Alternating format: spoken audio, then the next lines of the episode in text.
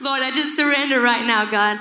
And I just ask that you will come and move, and that nothing I will say, God, will be of me, but it will come from your Spirit.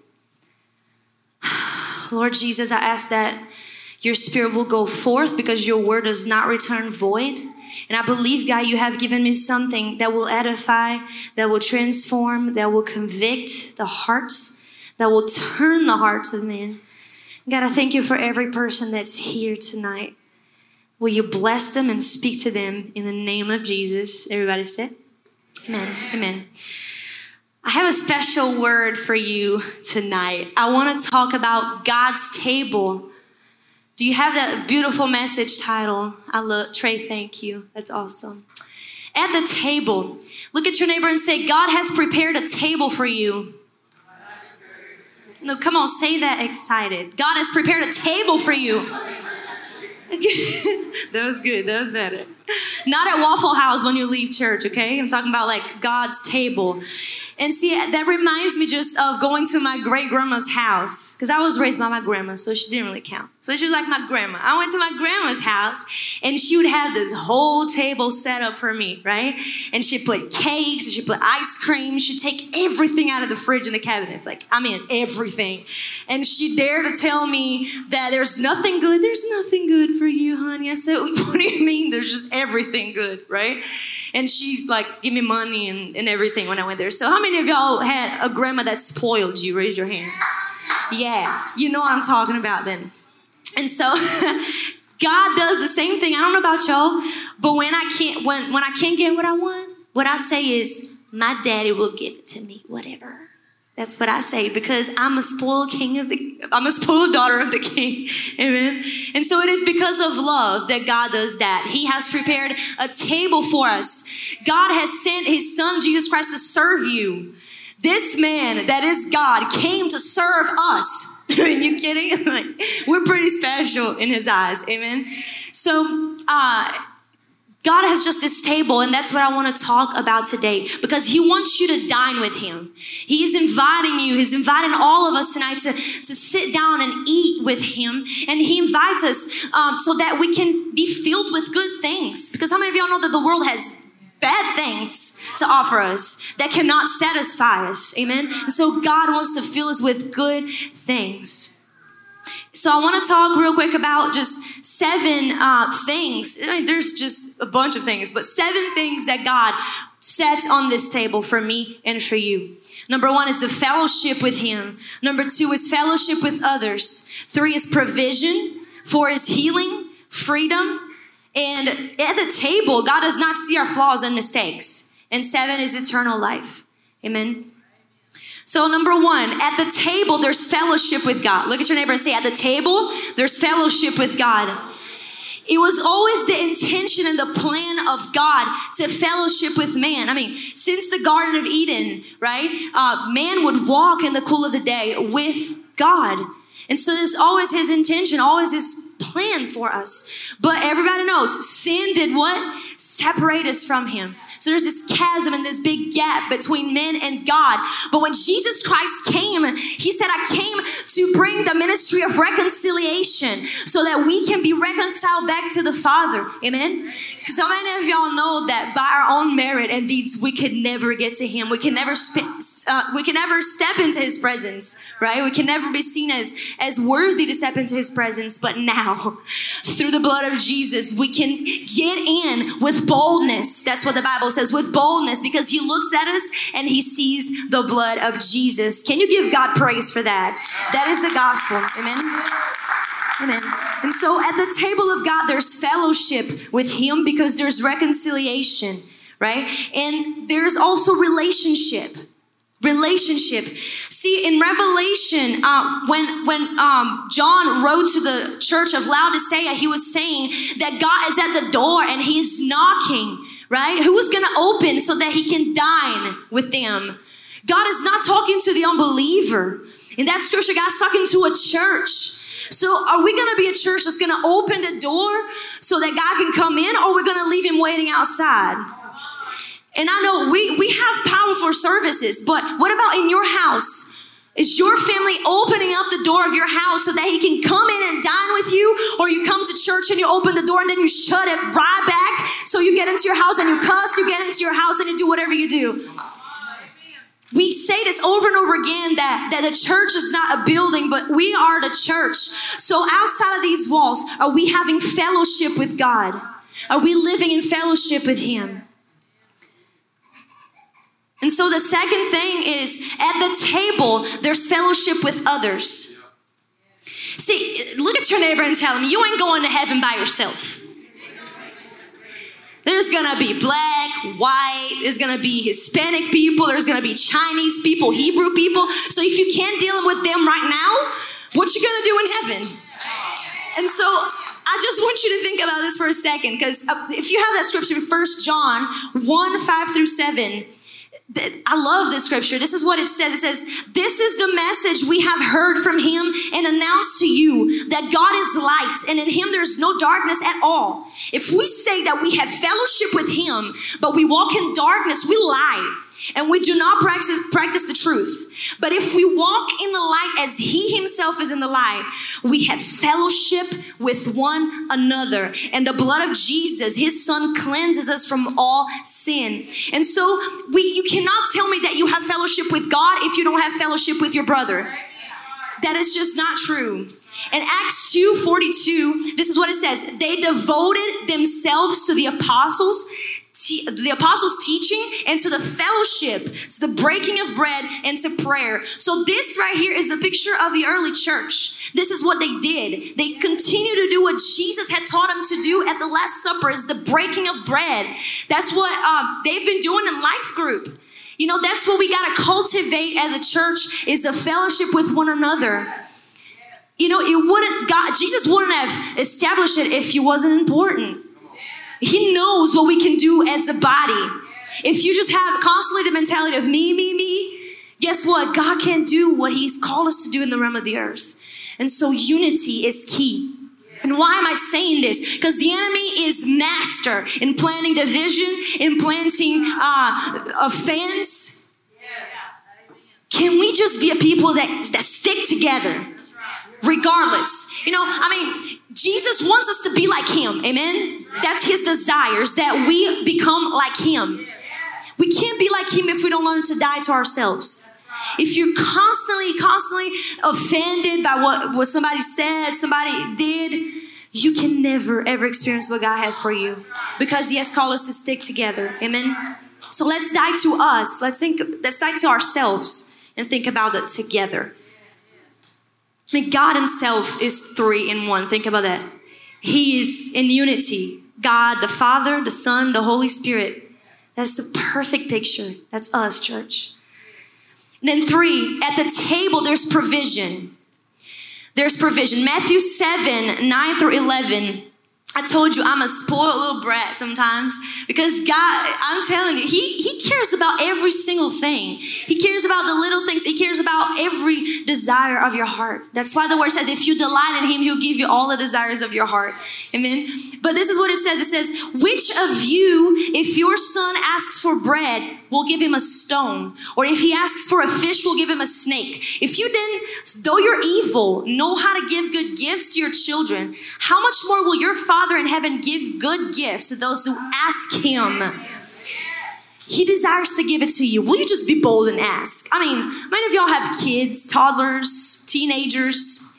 They don't say, I want. They say, I need, right? They come in and say, Daddy, I need this PS5. I need. What do you mean you need it? You don't need it, right? But they ask. And the only reason why you wouldn't give it to him is either, I don't know, if his grades aren't good or something, like if he's just not doing good and you want to preserve his life, or if you don't have the money for it. I mean, God owns everything, y'all. So why would we dare think that he doesn't want to give it to you, or he won't give it to you? So we'll just ask. I want to share just like a few testimonies of God's provision in my life. I believe in the power of testimonies. Y'all know my CD. I've released it here at the church. If you were here, nice. If you weren't, you missed it. No, I'm just kidding. But I didn't pay not even a dime for that CD. It cost me $7,000 just for the CD alone. And obviously I had to fly to Orlando and all that stuff. And I didn't pay for nothing. God literally divine, supernaturally sent me the money for that. Yeah. There's another testimony too that happened here at the church, actually. I don't think I ever got to share this with y'all. But I was here and me and my husband did not have a job. It was a few months ago because of COVID. We've been laid off and stuff. And the only income I had the entire month was $100. And God said, I don't want you to tithe 10% of it. I want you to tithe of what you want to make. I said, well, I want to make like $1 million, right? But I ain't got 10% of that. So I'll give the 100, God. You know, $1,000 right now would be really good. So I gave the $100. And like, I forgot about it. Like maybe 2 weeks later or 3 weeks later, this person here at the church handed me first $100. I was like, okay, $100, good. Praise Jesus, bless you. But then a day after, the same person came to me and said, God told me to give you this. And it was an envelope with $1,000.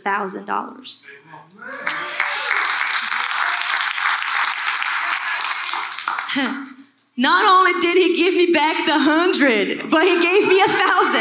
Amen. So he didn't give just 1,000. He gave me the 100 that I had given. But anyways, God is good, ain't he? I think you're probably going to think this is silly, but I told you that God cares about the little things. And this one makes me cry. Don't make me cry up here. But so we were like kind of tight with money because we didn't have jobs. So we were just paying bills, you know.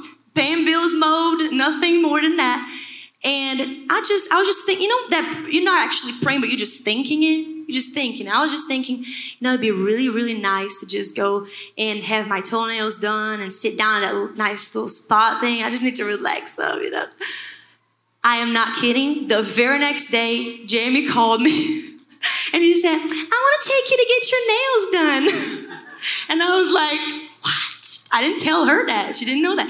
But I was like, praise Jesus, you know? I was like, God, why would you care? It's just toenails, you know what I'm saying? Who cares? Nobody can even see them because I don't wear sandals, which right now I am wearing sandals. But wait, what? That's true. Yes, that was whatever. That's why I was crying. That is why. No. But yeah, so God is Jehovah Jireh. He's our daddy. You know, he desires to spoil us a little bit. So ask him. Amen. That's what he has put at his table, his provision.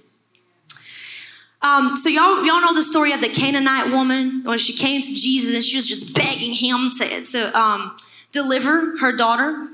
And Jesus was like, you know, you ain't in covenant with me. This is me paraphrasing. You ain't in covenant with me.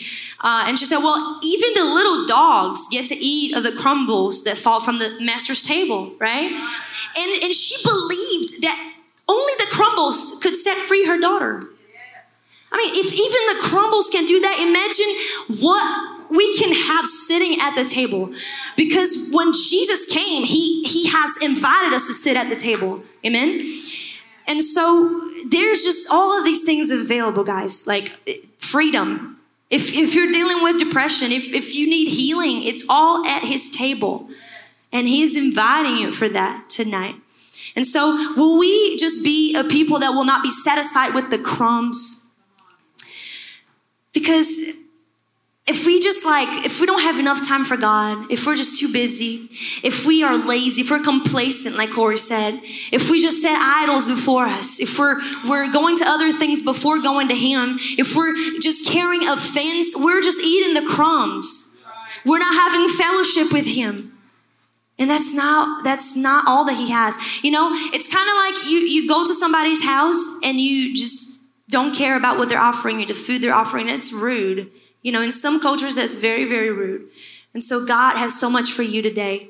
Will you just not be satisfied with sickness in your body? Because he has given it to you at the table. Just take it. Take it.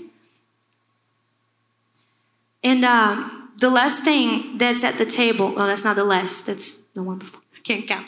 At the table, God does not see your flaws and your mistakes. Will you hear me tonight? He doesn't see it. Maybe in your high school or in your middle school, you went to your lunch break, and nobody would want you at their table.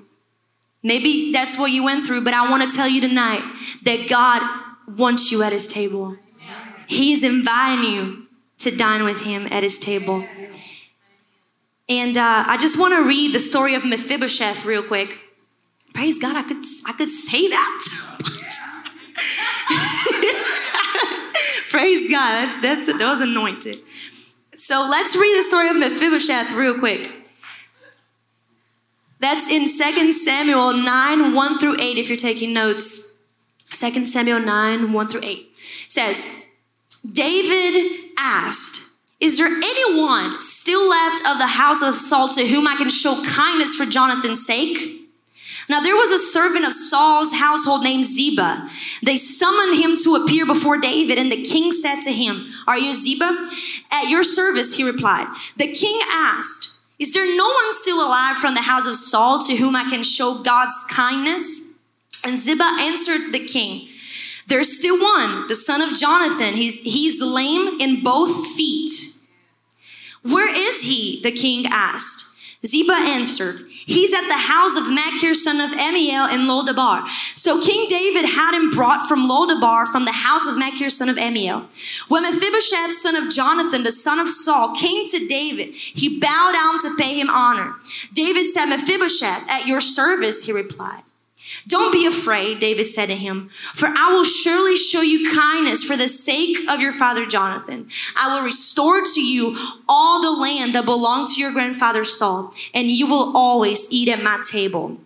Mephibosheth bowed down and he said, "What is your servant that you should notice a dead dog like me?"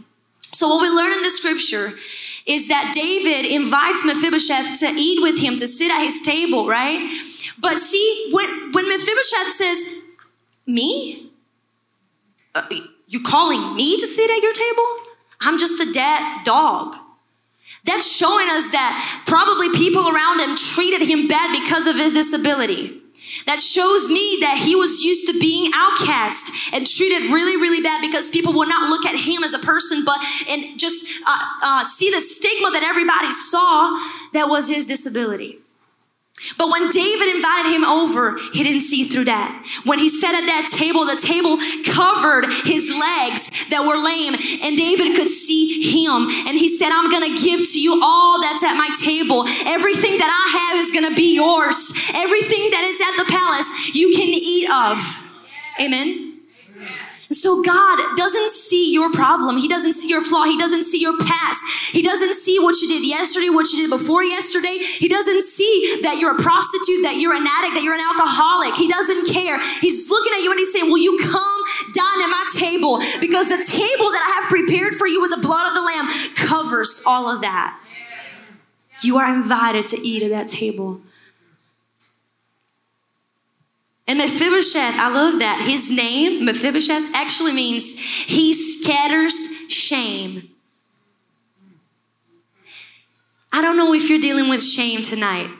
If you're looking at your life and if you're like, you're not worthy of God's presence, but you are.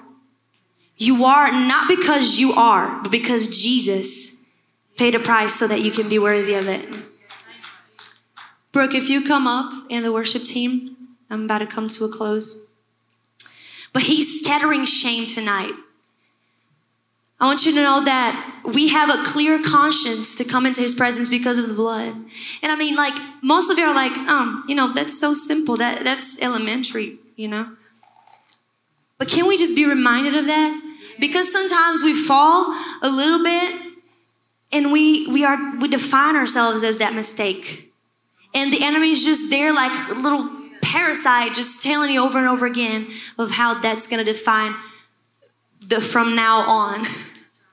Amen. You are worthy by the blood. See, like, sin is a big deal because if it wasn't, then Jesus wouldn't have died on the cross because of it, right? But you're a big deal too because he did that for you, to invite you to sit at the table, because we ran away from it. We denied it. In our sin, we have denied it. Let's read Romans 5, 1 through 2. I want you to pay attention to this because this is just heavy on my heart. Romans 5:1-2 in the Amplified Bible says, therefore, since we are justified, say justified. That's the same thing as declared righteous, given a right standing with God. It's through faith. Let us then grasp the fact that we have peace, say peace of reconciliation to hold and to enjoy. Peace with God through our Lord Jesus Christ, the Messiah, the Anointed One. Through Him also we have our access, our entrance by faith into this grace in which we stand. And let us rejoice and exult in our hope of experiencing and enjoying the glory of God. There's two things I want you to see there. Number one thing is that we have peace with God.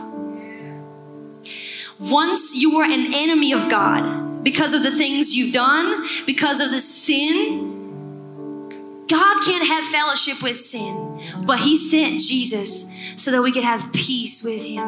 He is the Prince of Peace. See, back in the Old Testament days, if somebody came and sat at a table and said, dine with you, that meant that you two were having a treaty of peace. And God has established peace between us and Him through Jesus Christ. And the second thing that we read that is that we rejoice in the hope of experiencing the glory of God. At the table, there is eternal life. See, we couldn't get there where Jesus said, I'm preparing a place for you. We couldn't get there if it wasn't for Him, because He's the only way, the truth, and the life. And no one can inherit salvation except through the name of Jesus. Can we still get excited with the gospel? Yes. I want us to sing a song, and maybe you never took that seat that God had prepared for you. He has prepared a seat of honor for you next to Him at the table. Maybe you never took that seat because you thought that you weren't invited. You thought that God didn't desire you there. He didn't want you there because of what you've done, but He does. The enemy's a liar. God is inviting you tonight to sit in the seat that He has prepared for you. So if that's you tonight, if you have felt something, you felt the presence of God, and you would like to commit yourself to Him, you would like to experience that life, and you would like to know what it is to sit at His table, I'm telling you, there's nothing that you could ever do to earn that. Because all of us stand guilty.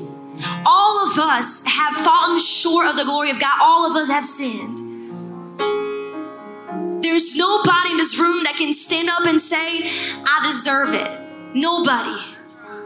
It's only through the blood of Jesus. It's only through faith, through grace. Hear me tonight.